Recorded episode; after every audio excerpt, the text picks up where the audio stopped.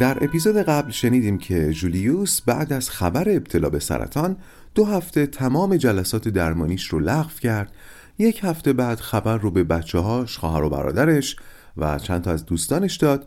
بعد تحت تأثیر جلسه گروه درمانگران و متأثر از تفعال به دیوان حافظ و تورق چنین گفت زرتشت نیچه حال روحیه بهتری پیدا کرد و حالا ادامه ماجرا.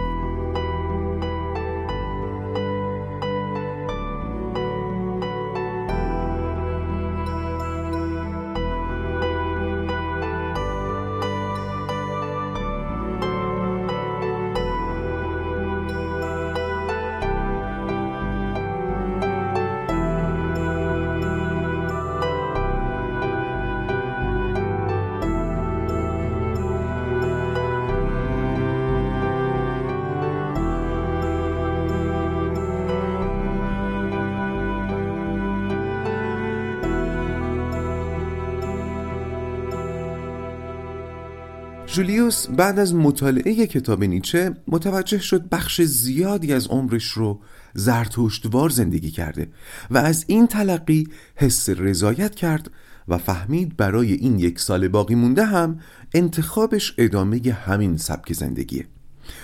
نکته که باید اینجا تاکید کنم اینه که برای زرتشتوار زندگی کردن لازم نیست حتما روان درمانگر باشیم.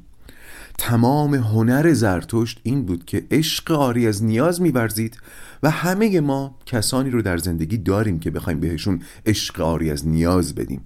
پدر، مادر، همسر، شریک عاطفی، خواهر، برادر، بچه ها، دوست، همکار هر کدوم به فراخور رابطه ای که باهاشون داریم فرصت عشق ورزیدن هستن. باری جولیوس تو همین حال و هوای پرکشیدن و گل و بلبل نرم نرمک رفت سمت قفسه پرونده های درمانیش. خب درمانگران تمام پرونده هاشون رو بایگانی می‌کنن و اصلا پرونده نویسی یه موضوع خیلی مهم در روان درمانیه. پرونده مراجع باید جوری نوشته بشه که درمانگر راحت و سریع مطالعهش کنه تا در وضعیتی قرار بگیره که انگار جلسه قبلشون همین دیروز بوده.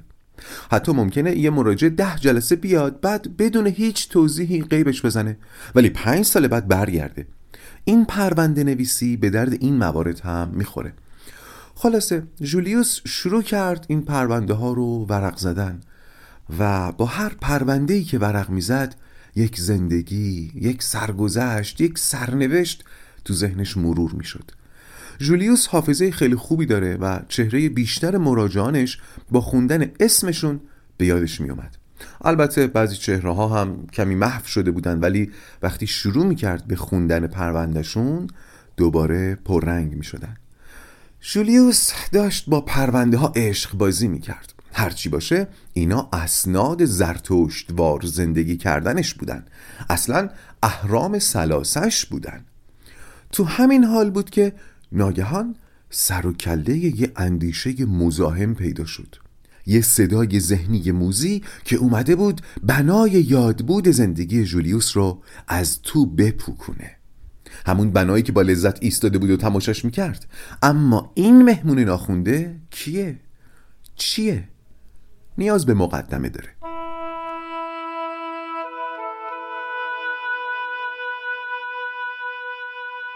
خب اول باید بدونید که روان درمانی و روانکاوی و حتی روانشناسی از ابتدای پیدایششون توسط گروه های مختلف زیر سوال می‌رفتن. مثلا توسط کیا؟ مثلا روانپزشکان. مثلا شرکت های داروسازی که داروهای روانپزشکی تولید می‌کنن.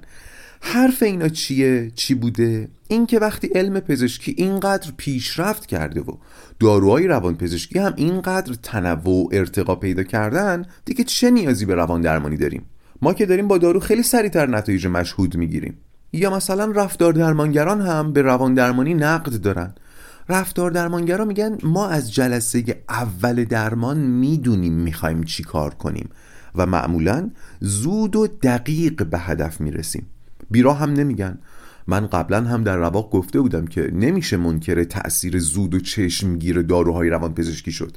یا اینکه رفتار درمانی نسبت به روان درمانی تأثیر سریعتری داره. مثلا یه نفر اگه با سندروم پای بیقرار بره پیش روان پزشک بهش دارو میده. رفتار درمانگر بهش تمرین میده. ولی روان درمانگر میگه بیا با هم حرف بزنیم.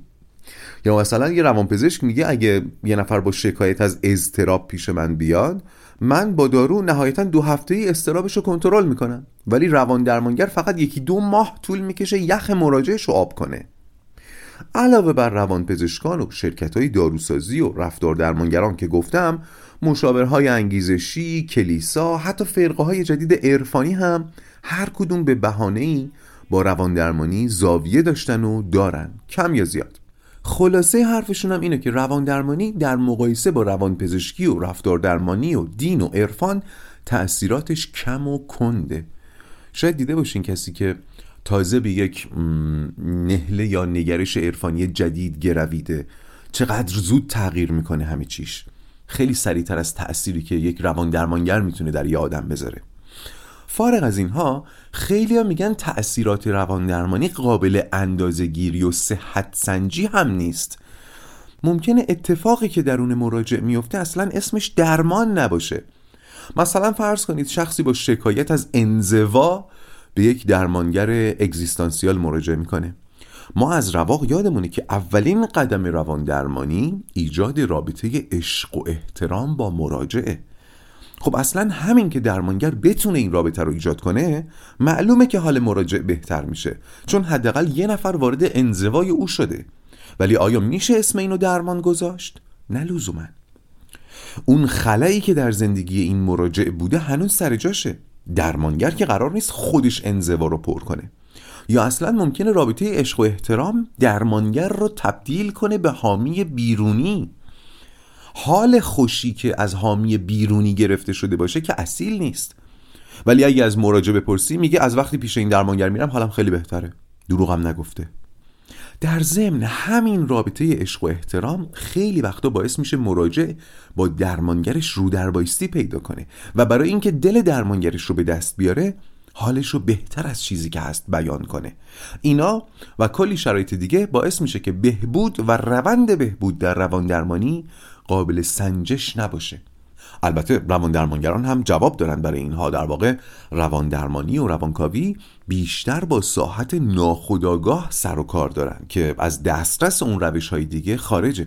اگه به اهمیت و نقش ناخودآگاه در زندگی بشر قائل باشیم باید روانکاوی و روان درمانی رو هم معتبر و محترم بشماریم.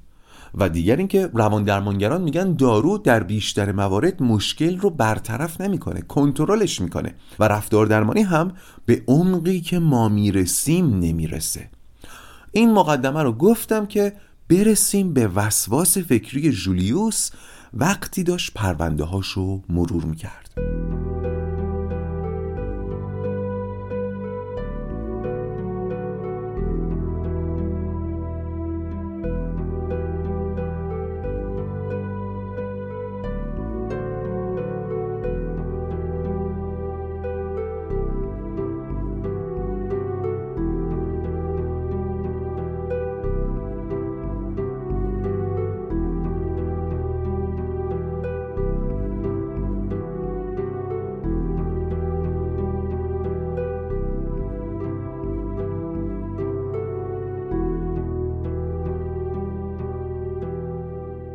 جولیوس یهو به خودش اومد و متوجه شد تمام این انقلتایی که یه عمر تو گوشش خونده بودن و جولیوس هم باشون مقابله کرده بود ناگهان مثل موریانه به ریشه های ایمانش حمله کرده بودن. جوری که جولیوس چون بید بر سر ایمان خیش میلرزید. به این فکر می‌کرد که نکنه راستی راستی یه عمر سر کار بودم و مردم رو سر کار گذاشتم. من ماها و گاهی سالهای مراجعه رو می‌دیدم و مثلا هدفمون این بود که رابطش با مادرش اصلاح بشه و نهایتا هم می‌شد.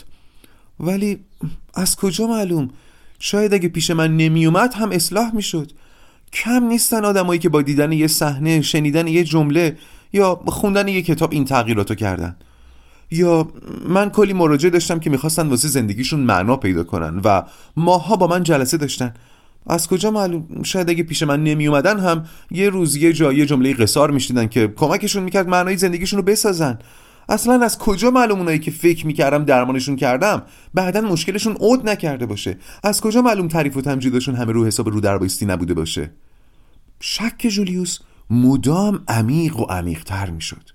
به خودش گفت آخرین باری که یه بیمار اسکیزوفرنیک یا یه بیمار مرزی پرسر و صدا یا یه دو قطبی رو درمان کردی کی بوده؟ ها اینا نمونه از بیمارانی هستند که خیلی سخت به درمان غیر دارویی جواب میدن و طبیعتا درمانشون برای روان درمانگران چالش محسوب میشه. جولیوس با خودش ادامه داد. من که دیگه سازوکارهای ناخودآگاه رو می‌شناسم. از کجا معلوم پای ناخودآگاه هم وسط نبوده باشه؟ شاید من فقط درمان اونایی رو قبول می‌کردم که بو برده بودم. اینا به هر حال حالشون خوب میشه. می‌بینید تردید دیگه از ریشه می‌زنه. همه چیزو داره می‌بره زیر سوال. جولیوس هنوز پای قفسه پرونده هاش بود و حالا که یقینش تعمه تردید شده بود همون پرونده ها که تا چند دقیقه پیش داشتن براش کف می‌زدن الان داشتن بهش دهنکجی می‌کردن. همینجوری پرونده ها رو باز می‌کرد و مرور می‌کرد. مثلا نوشته بود مراجع جولیا. علت مراجع اینکه به همسرش بدبین بوده. درمان موفقیت آمیز ولی از کجا معلوم من کمکش کرده باشم؟ شاید شوهرش تونسته دوباره اعتمادش رو جلب کنه. یه مراجع دیگه مشکلش این بود که به بچه خودش حسودی می‌کرد. نه ماه درمانش طول کشید و گویا درمان موفقیت آمیز بوده. جولیوس از خودش پرسید یعنی بعد از اینکه از پیش من رفته دیگه هیچ وقت این حس سراغش نیومده؟ به بچهش حسودی نکرده؟ اصلا شاید از اینکه هر هفته بکوبه بیاد اینجا و کلی پول بده و هیچی به چی خسته شده گفته بابا بذار بگم خوب شدم که بازی تموم بشه. شاید ناخداگاهش وانمود به بهبود کرده که از دست من خلاص بشه. جولیوس همینطوری پرونده ها رو ورق می‌زد که ماشاءالله بیشترشون هم موفقیت آمیز بودن. ولی خوره تردید جوری به جونش افتاده بود که دیگه خبری از اون خود زرتشت پنداری که نبود. هیچ داشت فکر می‌کرد نکنه باید به عنوان یه طبیب خودشیفته تحت درمان قرار بگیرم تازه لابلای پرونده ها موارد عدم موفقیت و قطع ناگهانی درمان هم بودا. قبلا جولیوس اینطور به این پرونده ها نگاه می‌کرد که اولا درمان زمینه می‌خواد. خب روش درمانی جولیوس هم روشی پیشرفته و پیشرو بود و پیش می اومد که مراجعی زمینه این درمان پیشرفته رو نداشته باشه. همطور که خیلی هم میگن کتاب روان درمانی اگزیستانسیال رو به هر کسی نمیشه معرفی کرد. من تایید یا ردش نمی‌کنم ولی اشارهشون تلویحا به همین زمینه است. آیا زمینش در طرف هست یا نه؟ پس چی شد؟ جولیوس می‌گفت درمان من زمینه می‌خواد. فارغ از این معتقد بود خیلی از همینا که درمان رو نیمه رها می‌کنن بعدا نتیجه همین دوره ناموفق یا نصف نیمه رو می‌بینن. مثل بذری که درشون کاشته شده و بعدا جوونه می‌زنه. نمونه این تأثیرات پسادرمانی رو هم زیاد دیده بود. ولی این تلقی مال قبل بود. الان که حتی پرونده های موفقش هم دارن بهش دهن کجی می‌کنن پرونده های ناموفقش دیگه داشتن فوشش می‌دادن. وسواس فکری جولیوس همینطور بیشتر و بیشتر می‌شد تا جایی که یقین کرده بود همه مراجعانی که درمان رو نیمه رها کردن حتما عاقبت شومی داشتن که جولیوس نتونسته جلوشو بگیره. پرونده ها رو یکی یکی نگاه می‌کرد و می‌گفت اینکه حتما خودشو کشته اونم لابد شوهرش رو مسموم کرده این یکی خودش رو دار زده اون یکی بچهش رو سر بنیست کرده اینم که حتما سر به بیابون گذاشته اونم که ردخور نداره. الان بیمارستان روانی بستریه. دیگه کم کم اتاق داشت دور سر جولیوس میچرخید و قبل از اینکه پخش زمین بشه نشست رو نزدیکترین صندلی و چند تا نفس عمیق کشید تا آروم بشه. با خودش گفت این دیگه چه حالیه؟ جولیوس سعی کرد به خودش مسلط بشه. بعد دوباره بی اختیار نگاهی به قفسه پرونده هاش انداخت که ناگهان چیزی توجهش رو جلب کرد. قطورترین پرونده موجود در قفسه که مدتها هم بود ندیده بودش. تو دلش گفت اینا خداگاه دلسوز مدتها این پرونده رو پیش چشم من نامرئی کرده بودی ولی امشب جادوی تو باطل شده. پا شد و قطورترین پرونده رو بیرون کشید و با خودش گفت اگه دنبال شکست میگردی این بزرگترینشونه. فیلیپ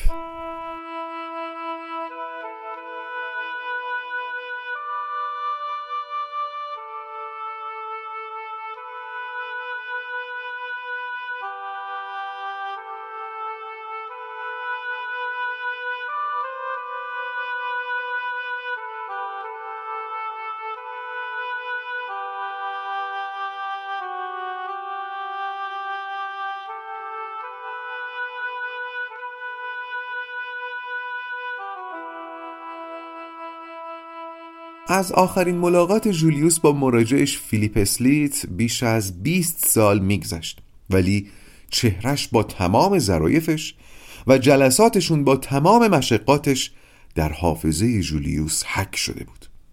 یادتونه گفتم مراجعانی که با درمان مقابله می‌کنن رس جولیوس رو می‌کشن؟ فیلیپ سردمدار این مراجعان بود و هنوز بعد از 20 سال کسی رو دستش نیامده.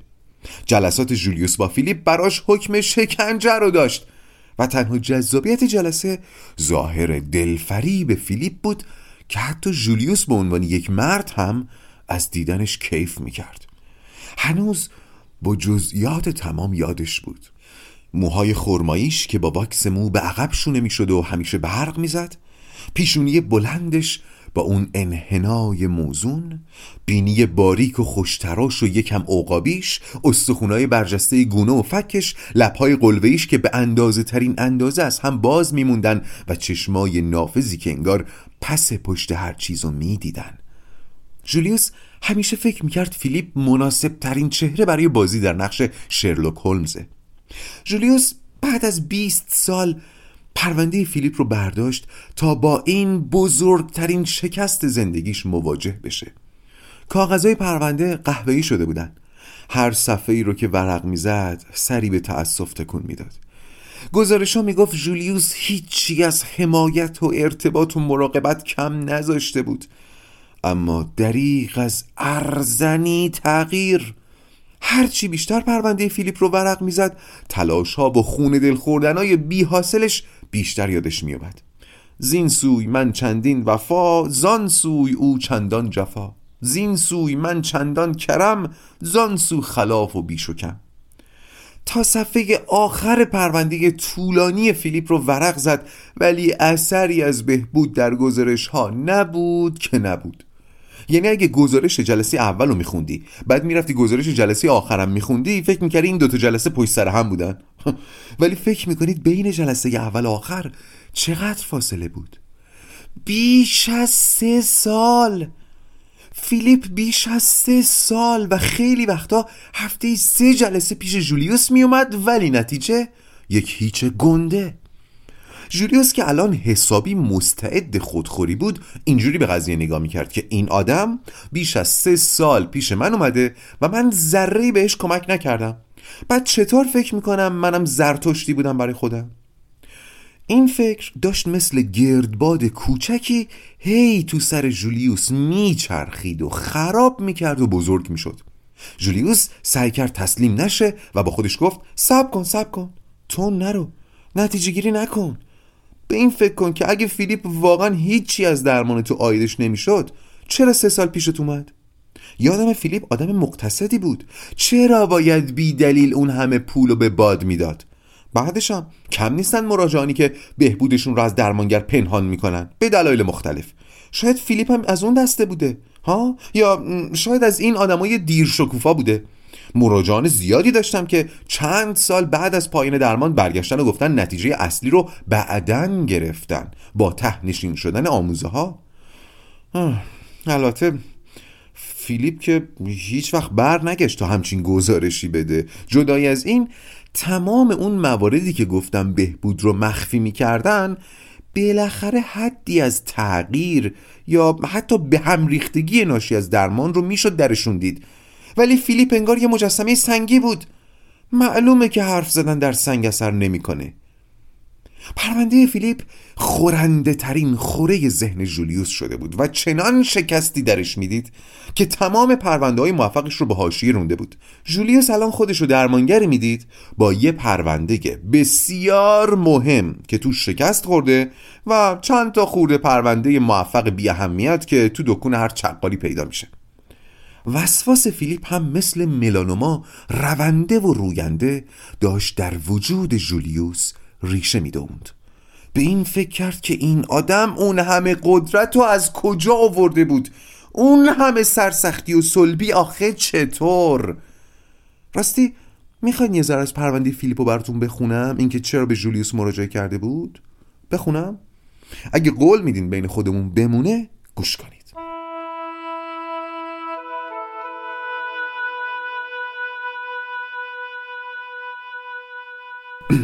خب این شرح اولین جلسه جولیوس با فیلیپه. پرونده فیلیپ اسلیت 11 دسامبر 1990 فیلیپ 24 ساله مرد مجرد سفید پوست. شیمی خونده بعد در یک شرکت ساخت آفتکش کار می‌کنه. ظاهر مردانه بسیار جذابی داره ولی به اندازه ظاهر شیک پوش نیست.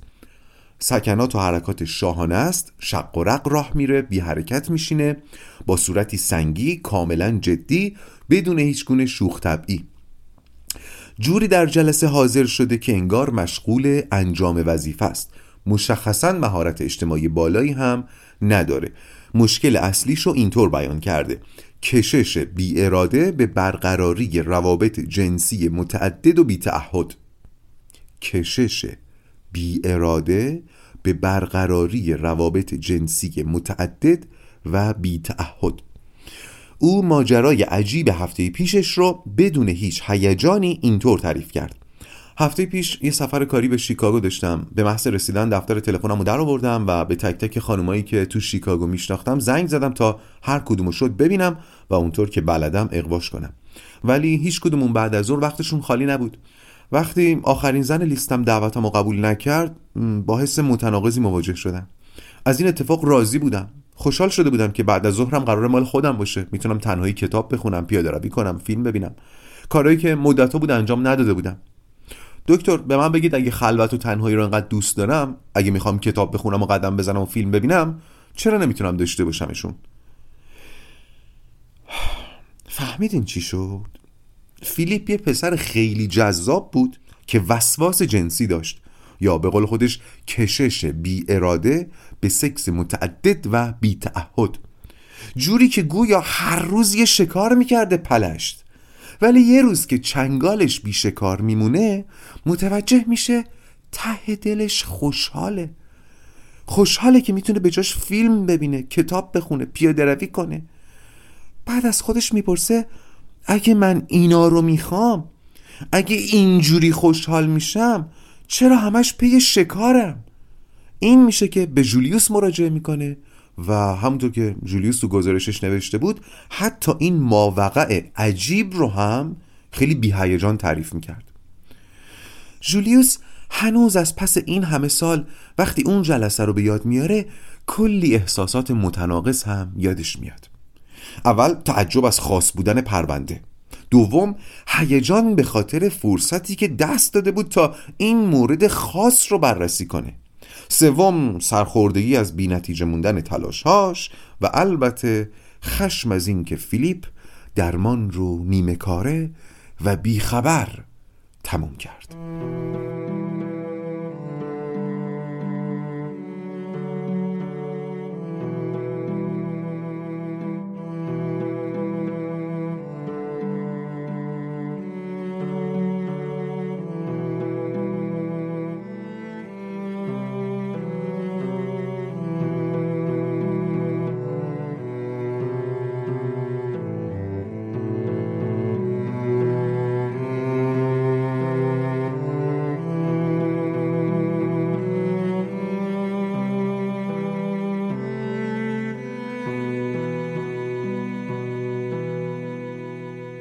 همینطور که جولیوس داشت احساسات خودش رو رسد می‌کرد جزئیات بیشتری از پرونده فیلیپ به ذهنش سرازیر می‌شد.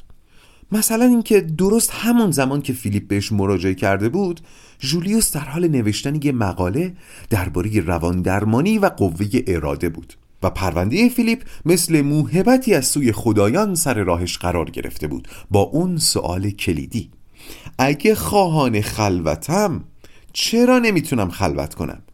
موضوع این سوال اراده است دیگه.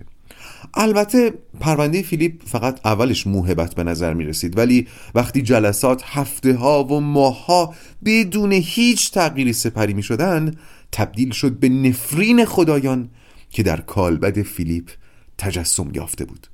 خلاصه تمام اون سه سال صرف این شد که فیلیپ روی وسواس جنسیش مسلط بشه اما نشد که نشد و بالاخره یه روز بیخبر سر قرار نیومد که نیومد.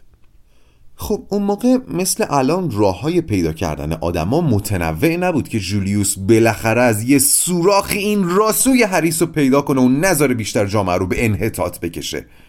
این شد که دیگه ازش بیخبر موند.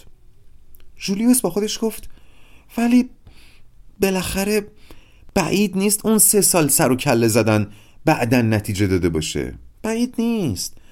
بعد به این فکر کرد که اگه فیلیپ اثر گرفته باشه میشه نتیجه گرفت که هر کی پیش من اومده بالاخره یه تأثیری گرفته یه رشدی کرده. حتی اونایی که در طول درمان تغییری بروز نمی‌دادن چون قطعا چموشتر از فیلیپ نبودن و چون که صد آید نبات هم پیش ماست.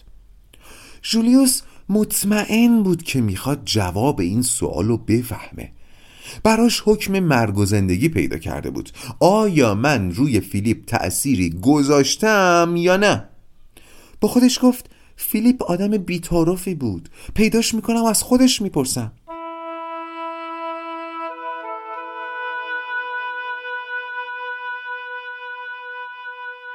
فردای اون روز جولیوس با استفاده از دفترچه راهنمای تلفن و کمک یکی از دوستانش شماره ای رو که به احتمال زیاد متعلق به فیلیپ بود پیدا کرد.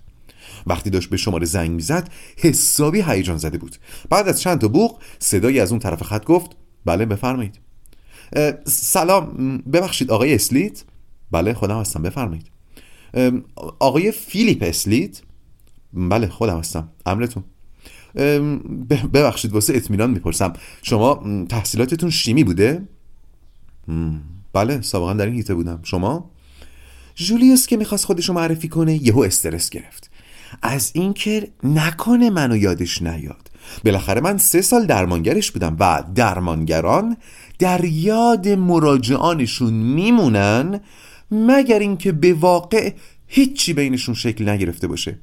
پس اگر فیلیپ جولیوس رو نمیشناخت بازی تموم بود. و بعدش حتی مایل نبود خفت آشنایی دادن رو به جون بخره. جولیوس دلو به دریا زد و گفت من دکتر هرتسفیلدم جولیوس هرتسفیلد خدا رو شکر شناخت. خوشحالم که شناختی. هرچی باشه سالها از آخرین دیدارمون میگذره. آره آره فکر کنم بیش از 20 سال. باورم نمیشه و دلیل این تماس؟ خب راستش برای صورت حساب تماس گرفتم. خیلی اتفاقی فهمیدم هزینه جلسه آخر رو پرداخت نکردی. چی؟ جلسه آخر؟ اشتباه نمی کنی؟ من مطمئنم پرداخت شده بودا. اصلا من تمام جلسات رو قبل از برگزاری پرداخت می‌کردم. پول چهار جلسه اول هر ماه. خیلی بعیده ها جولیوس خندش گرفته بود. گفته بودم که فیلیپ آدم مقتصدیه و از شوخ طبعی هم هیچ بویی نبرده. بفرمایید اینم گواهش.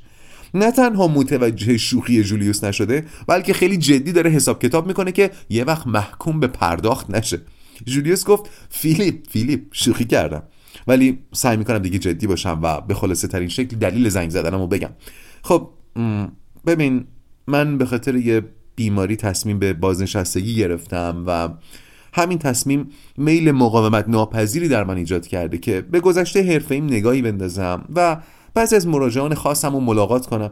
اگه بخوای بیشتر توضیح میدم ولی دوست دارم اگه تو هم مایل باشی همدیگه رو ببینیم و درباره اون سالا گپ بزنیم. روند درمان تو با هم مرور کنیم. برام بگی این سالا چی کار کردی؟ قطعا برای من خیلی جالب و روشنگره. شاید برای تو هم همینطور باشه. فیلیپ یه ذره فکر کرد و گفت چرا که نه؟ فقط حق ویزیت که نباید بدم. با همین یه ذره شناختی که از فیلیپ داریم. بگید ببینم شما فکر می‌کنید اینو شوخی پرسید یا جدی؟ حرف اینقدر خنده داره که آدم باورش نمیشه جدی پرسیده باشه. ولی بهتون اطمینان میدم فیلیپ با شوخی و طنازی بیگانه است. جولیوس هم یه لحظه موند چی بگه. ولی گفت نه بابا حق ویزیت چیه؟ مگه اینکه تو بخوای حق ویزیت بگیری؟ چون این منم که دارم درخواست ملاقات می‌کنم. جمعه عصر برات خوبه؟ فیلیپ گفت آره خوبه. پس یه وقت برات می‌ذارم واسه ساعت پنج بعد از ظهر. جولیوس یکم تعجب کرد. این ادبیات رو معمولا ما درمانگرا به کار می‌بریم برات وقت می‌ذارم. ولی قبل از اینکه چیزی بگه فیلیپ ادامه داد ساختمون قدیم پست می‌دونی کجاست؟ جولیوس گفت آره. فیلیپ گفت خب یه بنبست کنار ساختمونه. مطب من ته اون بنبسته. جولیوس چشماش گشاد شده بود که فیلیپ پرده آخر رو هم کنار زد و گفت منم الان یه روان درمانگرم. جمعه میبینمت. جولیوس تلفن رو که قطع کرد سرش ونگ می‌کشید. با یه سوال بزرگ زنگ زده بود به فیلیپ و با یه سوال بزرگتر گوشی رو گذاشته بود. آروم و اندیشناک صندلی چرخدارش رو کشید دم پنجره تا کمی به رودخونه نگاه کنه و پیپ بکشه. در حالی که همش از خودش می‌پرسید فیلیپ روان درمانگر؟ آخه چجوری؟ چگونه؟ چه شکلی؟ چه فرمی؟